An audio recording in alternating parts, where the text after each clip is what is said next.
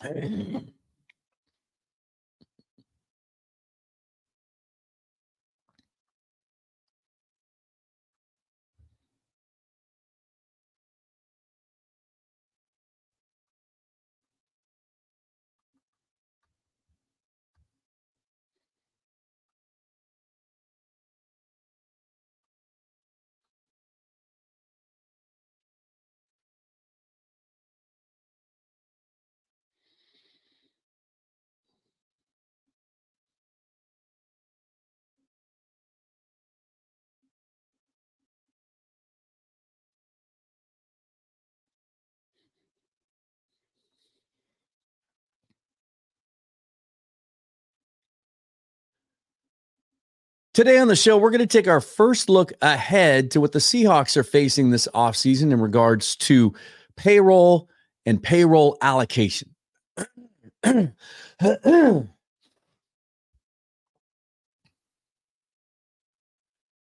Today on the show, we're going to take our first look ahead to the offseason and what the Seahawks are facing in regards to roster construction and specifically payroll allocation.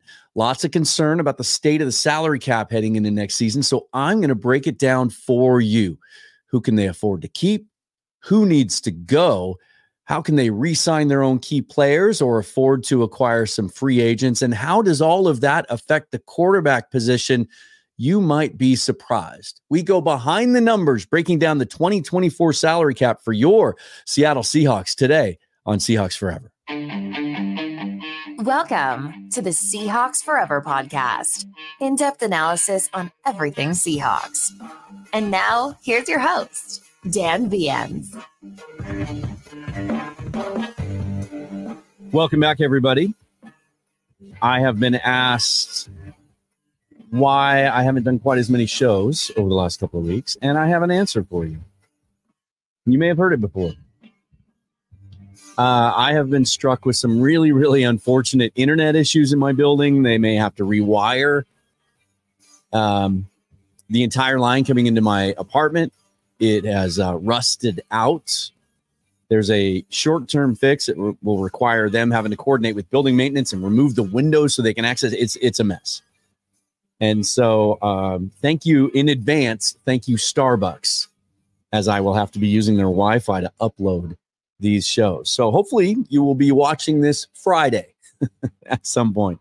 Um, I'll be leaning a little more heavily on the audio side in the meantime. So if you don't already, on whichever podcast platform you prefer, um, check me out there and subscribe to the show there. And if you're a Spotify listener, or if you're not, um, but you want to listen to the show without any ads, you can do that and you can subscribe for uh, it's just 99 cents a month right now. You heard that right. 99 cents a month. You can get rid of all those ads and listen uh, on the audio side, of which I will be doing a little bit more. In fact, uh, if you head over there today, uh, I'll do an actual preview and kind of look at what I think, give you my thoughts on the matchup this Sunday in San Francisco as they prepare to take on the red hot 49ers for the second time this season. If you're watching this on YouTube, please like the video and subscribe to the channel. It supports the show and it lets you know anytime there is a new show.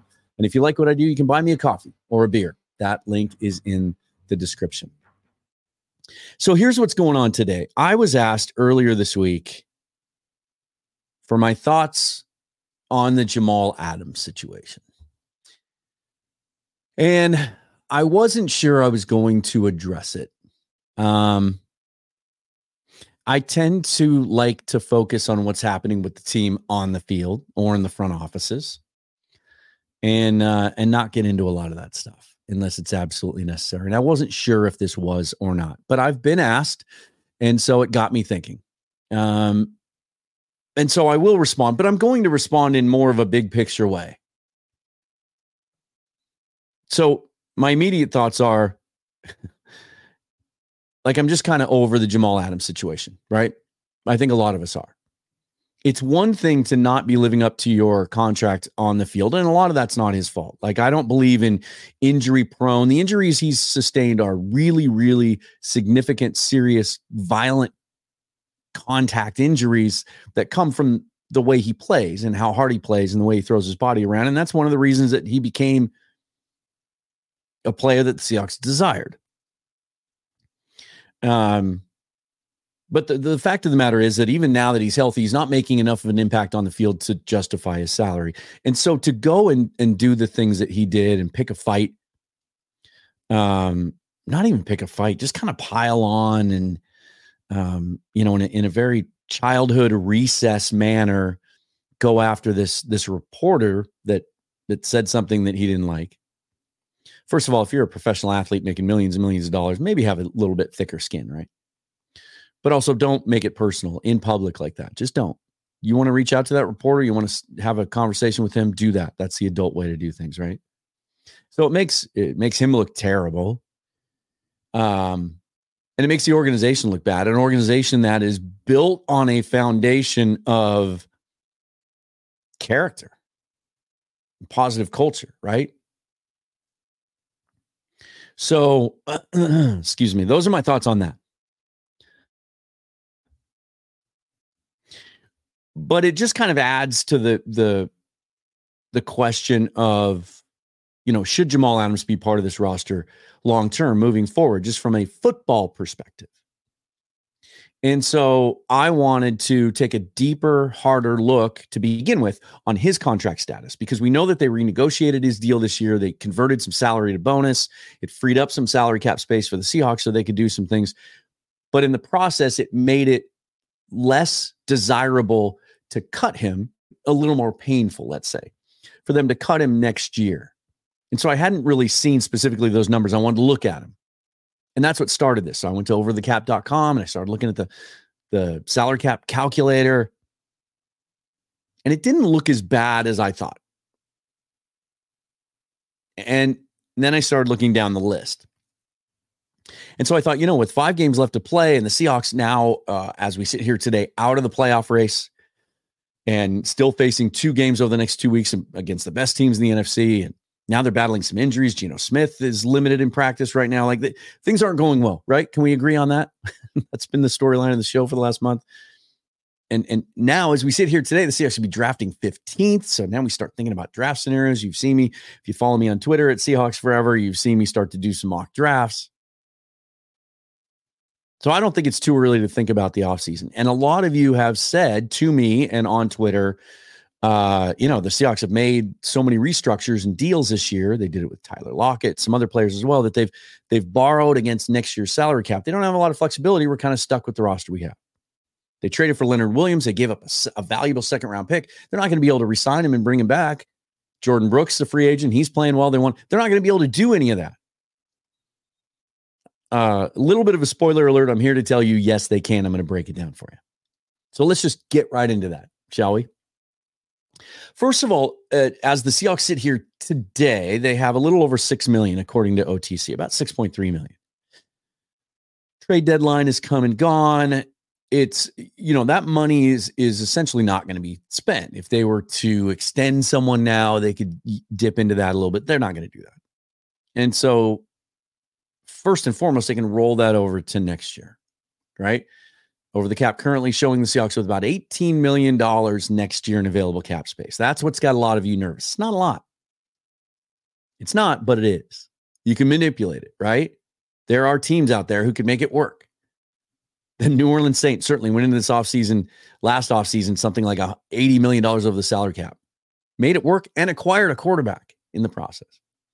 But we know that John Schneider and, and Matt Thomas and those guys, they don't like to operate that way. They like to do shorter term contracts, have cash and cap match so that they're in a fiscally responsible, you know, situation every year. Um, however, keep in mind that the salary cap will continue to go up. Numbers are better than ever in the NFL. And also that the Seahawks have quite a bit of dead money they're carrying this year that comes off the books for next year. And so they'll be operating next year essentially at their salary cap, which this year they were not. $17.5 million total in dead money this year. So they're not quite operating at the full NFL salary cap.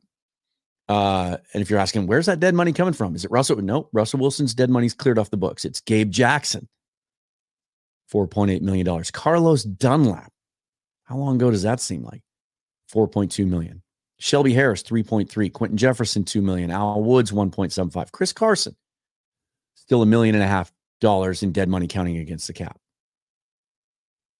Now, if you're asking why they still owe Carlos Dunlap money, remember that that they did break with their traditional approach to contract structure during uh, the COVID years, and they did some void years, so they could fit some of those guys on the cap. Uh, next year, as we look ahead to 2024, only $160,000 at this point in dead money. That's uh, Tyreke Smith, who they released and re-signed to the practice squad. So that gives them so currently 18 million for next year. They can roll over 6 million. That puts them in about 24, right? And I can sit here and argue, and this is a, a discussion for another day. I could sit here and argue and, and, and convince you right now. And these are more technical issues that we'll have John Gilbert from Field Gulls on to talk about at some point. He's so good with salary cap. Um, but basically, that they could bring back Leonard Williams and Jordyn Brooks at that number but we'll we'll get into that in a little bit. So let's talk about Jamal Adams first and foremost. His salary cap charge for next year, he would count $27 million against the salary cap. Um, now, there's two ways that you could do that if you want to move on from him. There's pre June 1st and there's post June 1st. If you cut him after June 1st, you get to split up the dead money over the following, uh, yeah, the following two seasons. But I think in this case, I'm going to take the approach that the Seahawks would want to, if they were to move on from Jamal Adams, either through trade or cut, if you can find someone that you're not going to find anyone to take that contract, but if you could, it counts the same against cap. So we're talking about a release here, right? That the Seahawks would want to uh, just take care of that bookkeeping as quickly as possible. So pre June 1st, they would save $6 million, 21 million of it would be dead against the cap, right? That's a lot. That's a big hit to take. It's not ideal. But A, the cap's going to go up. And B, this roster is pretty set. right? Keep that in mind. And, and I'll detail that a little bit at the end. There aren't a lot of outside of Williams and Brooks, a couple other positions. It's a young roster, it's locked up, it's under control. And so you can commit. You, you, you this might be the year you can take that hit. And they might have made that restructure with him knowing that. The Seahawks they have they have a plan. John Schneider talks about it. You look in his whether it's in his office or Matt Thomas's office, like they they pencil things out 3 years. When they made that adjustment to Adams' contract, they're thinking about scenarios. I would like to think that they made that move knowing that they would be willing to and able to take the hit if they move on from next year. But that's what it would look like, just for those of you who know or who want to know. And and and the, I guess the the best the best way to look at it is this: if you're in the camp that you want to move on from Jamal Adams, if they don't, they're stuck with a $27 million cap hit if you have him on the roster. So the question then becomes would they be better off not having him on the roster? And then you're only paying him, so to speak, 21 million. You get $6 million back to spend. $6 million can get you a veteran safety. Uh, but that's not the direction I think they would go. So, so that's Jamal Adams' situation. Uh, and just to just to let you know, if you did it after June first, then it splits it up much more favorably. The Seahawks it would free up sixteen and a half million dollars to spend against the cap, and only ten point four million in dead money, but then it it moves 16 million in dead money onto the 2025 cap. Uh, I'm sorry, 11 million. 11 million dollars. It'd be 10.4 million uh, dead money in 2024, 11 million dollars in dead money in 2025. You would save 16 and a half million next year and 16 million in 2025. And so that may be a way to go as well. You know, they might choose to do that because you'd get some benefit from it as well. Now, let's talk about the other safety because it has been a topic of conversation for two years now with Seahawk fans. Is Quandre Diggs living up to his contract? Now, he's in the last year or he's entering into the last year of his deal. And so you don't have the post June 1st option available to you because he's not under contract for 2025. So if you cut Quandre Diggs, 10.2 million in dead money, 11 million dollars saved against the cap. So in total, if you moved on from both Adams and Diggs, we're talking about 31 million dollars in dead money, but 17 million dollars in savings. But Dan, who's going to play safety? Well, they signed Julian Love. He'd be entering into the second year of his deal with an $8 million cap hit.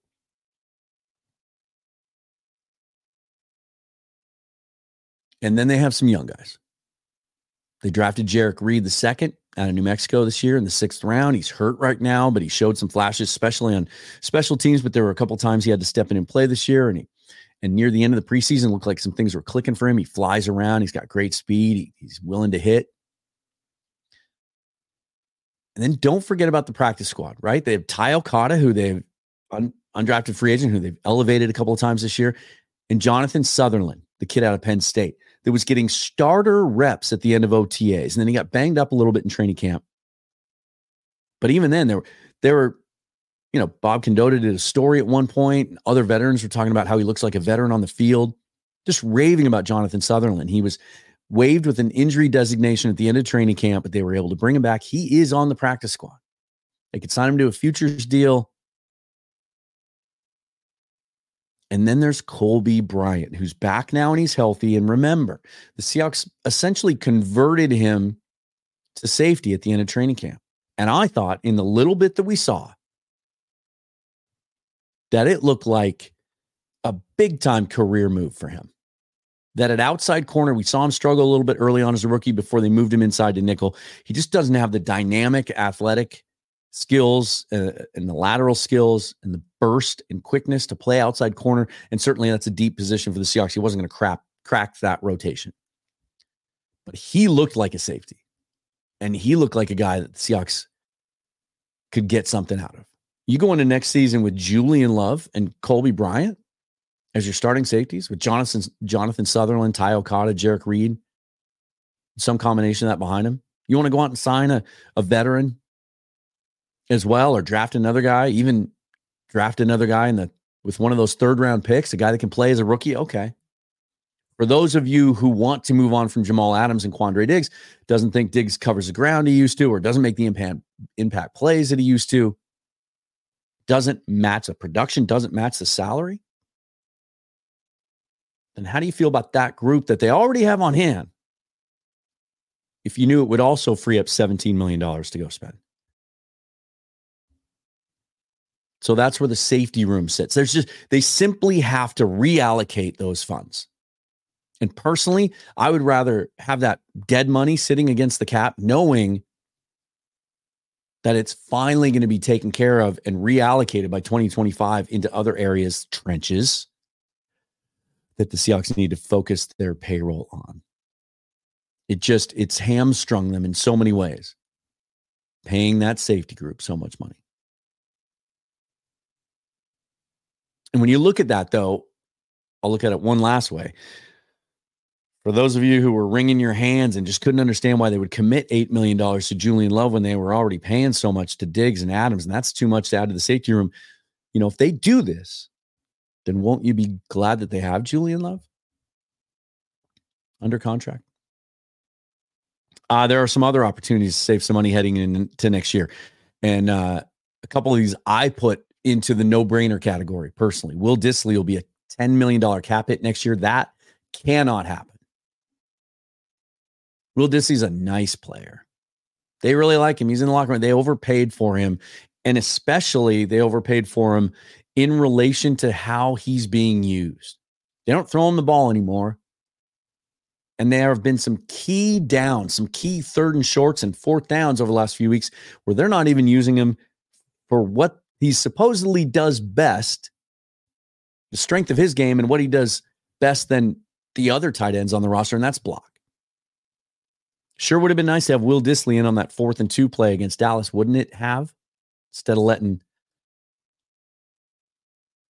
just instead of letting Micah Parsons run free and blow the play up.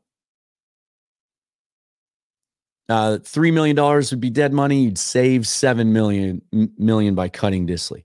Um, look, if he wants to do another extension and and and it's for a lot lower cap hit because he doesn't think there's much of a market out there for him, great. I like Will Dissly the player. I don't like that player at that salary. Uh, Bryan Mone is another one. Now, he's a $6.1 million cap hit next year. But I'll say this for the needs that the Seahawks have on the defensive line and how much of a focus that still needs to be next offseason, if Bryan Mone can come back, and there's been some speculation that the leg injury that he suffered last year is just so severe that he, at his size, he may never come back. If that's the case, then fine.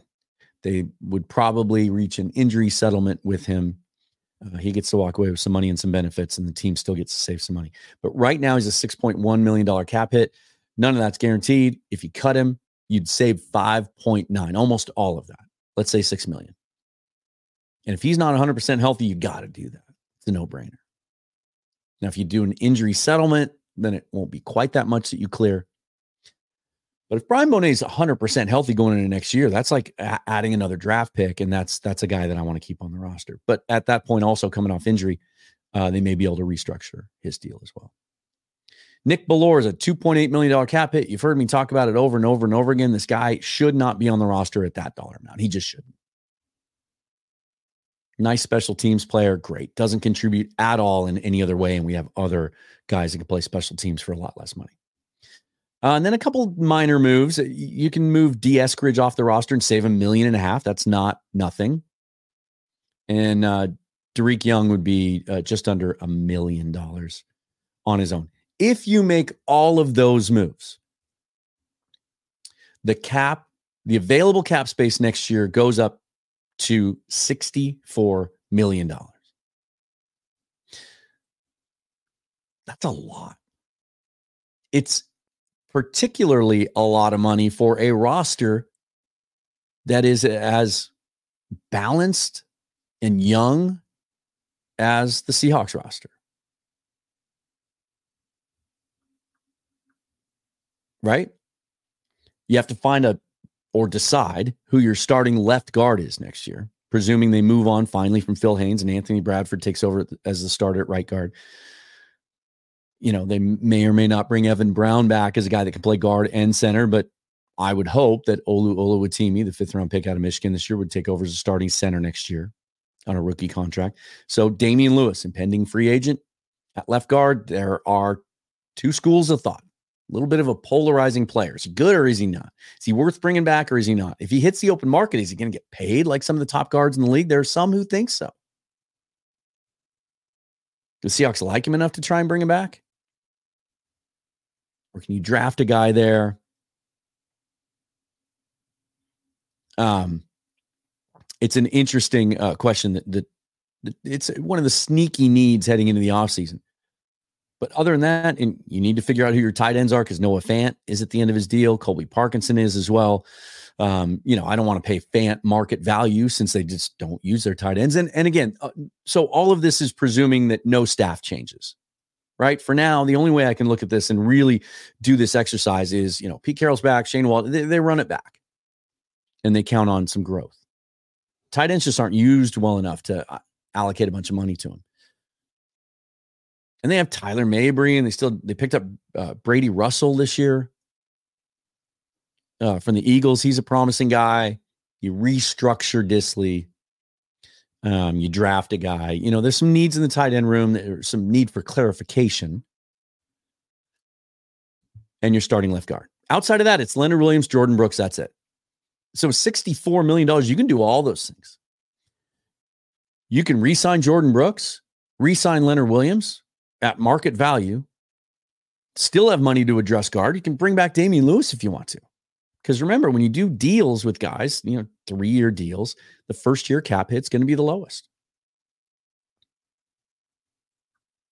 And so that's all possible. And it's it's why I've been telling those of you who don't like the Leonard Williams deal because you don't like not having a second round pick because you think he's going to walk and get big money somewhere else. He's not. He'll get good money. So I took a look at the the market, impending free agents. Leonard Williams is going to be 30 years old next year. He's not a guy that racks up. He had the one big sack year, 2019, I think. He doesn't rack up a lot of flashy sacks. He's a he's a blue collar. He's a guy that that impacts other players along the line. He's an upgrade for the Seahawks. He's a guy that I think they acquire because they want him here long term as a foundational type player. But you look at other, you know, look at the top of the interior defensive line market. Obviously, it's Aaron Donald. That's a $31 million average annual value. But you look at the guaranteed money, it's 15.5 million guaranteed. He's not going to get anywhere near that. He's not. And, and if you think that that's how he's thought of, ESPN did a breakdown two weeks ago of their 25 impending free agents in the NFL that they think are going to get paid this offseason. Leonard Williams is not on that list. They even did five honorable mention. He was not in that list. Again, no big sack numbers. He's not flashy. He'll be 30 years old. He's on his third team. I tried to find a comp of a guy who was 30 and kind of had his production and played his his style at his position. And the nearest I could come up with was uh, Fletcher Cox. I think he's now 34 on a one-year d- deal for 10 million with the Eagles. But during his age 29 to 31 years, he was 14 to 15 million dollars. And the you know you know salaries have gone up a little bit since then. But salaries tend to go up at the very top of the market right? They get reset. Nick bosa and guys similar to the quarterback market but the middle of the market stays about the same. And i think that's where leonard williams is going to be. I think the seahawks would have no problem writing him a deal that pays him about that much three years $45 million something like that 30 of it guaranteed. I don't know. I think they're going to make it happen. I think players going to want to stay unless there's unless there's a mass staff change. I think he's going to want to be here and I think they're going to want to keep him. And then same with Jordyn Brooks. Uh, we like how he's playing this year, although he might not play this week. It's on the injury report, hasn't practiced. So we'll see the impact of not having him out there, right? And the difference between he and Devin Bush but especially given the fact that you know Bobby might move on, this might be his last year.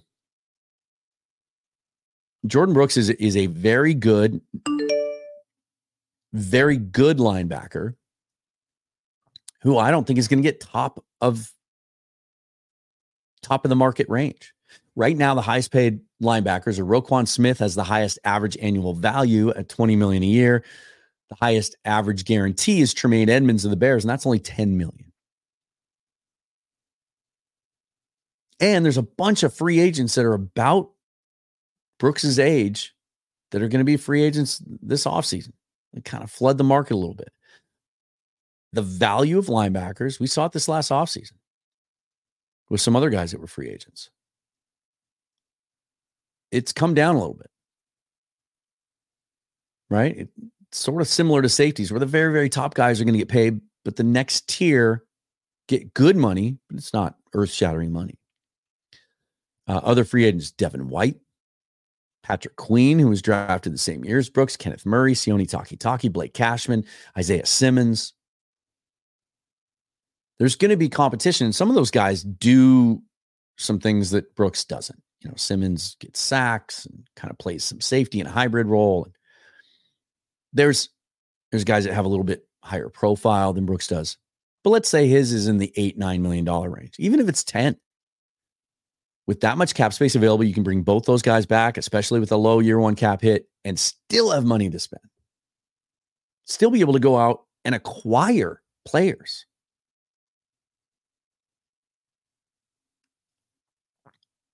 With that much cap space, you could make a play for Chris Jones if you want to.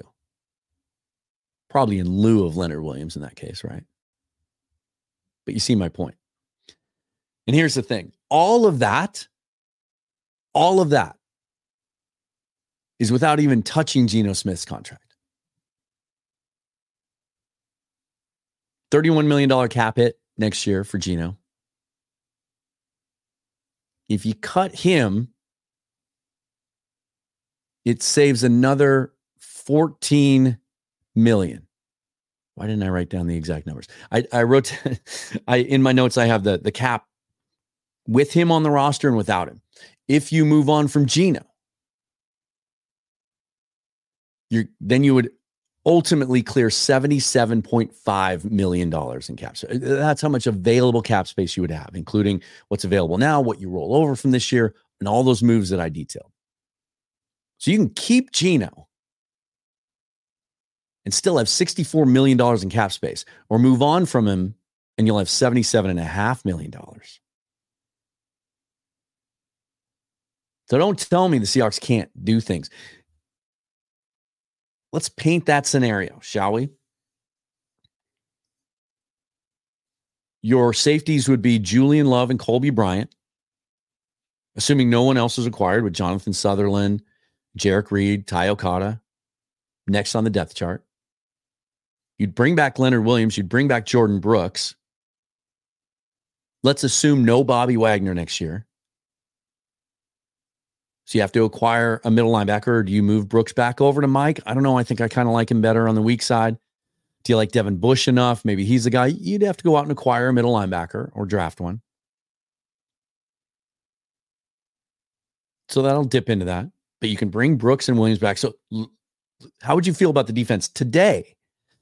If they were heading into to face the 49ers and the Eagles and then the Titans, Steelers, Cardinals, the next five games with Love, and Bryant at safety and everybody and Brooks healthy, would you feel worse about that?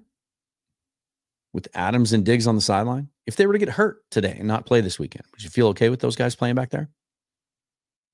And now with the flexibility it gives you financially, you'd be able to find a starting guard or decide on one or bring Lewis back, fill out the tight end room, at that point, if, if Geno continues to play the way he's played the last couple of weeks and he finishes out the year solidly enough, the organization may still just feel like he's he's the guy for next year. And we're a couple of players away, and we can afford to get those players. Do you feel better about the salary cap situation now if you make those moves? Now, you've heard me saying, and I'm going to continue to say it. I think the opportunity is there this year to acquire your next franchise quarterback, do the Green Bay Packer thing, the Kansas City Chief thing, get him now. But with this kind of financial flexibility, you can afford to bring Geno back next year at his full cap hit if you want to. You can redo the deal again and still draft a guy in the first round and have him ready. Oh, that's too much money to spend on, on quarterbacks then. With Geno's $31 million cap hit next year, and if the if the draft was today and the Seahawks take one of those quarterbacks at 16, last year's 16th pick, Emmanuel Forbes, cornerback, Commanders, $2.8 million cap hit. That's $34 million combined in your quarterback room. That's less than they're paying their quarterbacks today because they're paying Drew Lock high end backup money.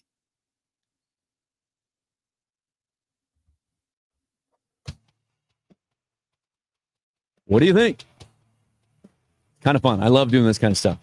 I love the tools that we have to be able to do this. Go to over the cap, play around with some of those ideas yourself.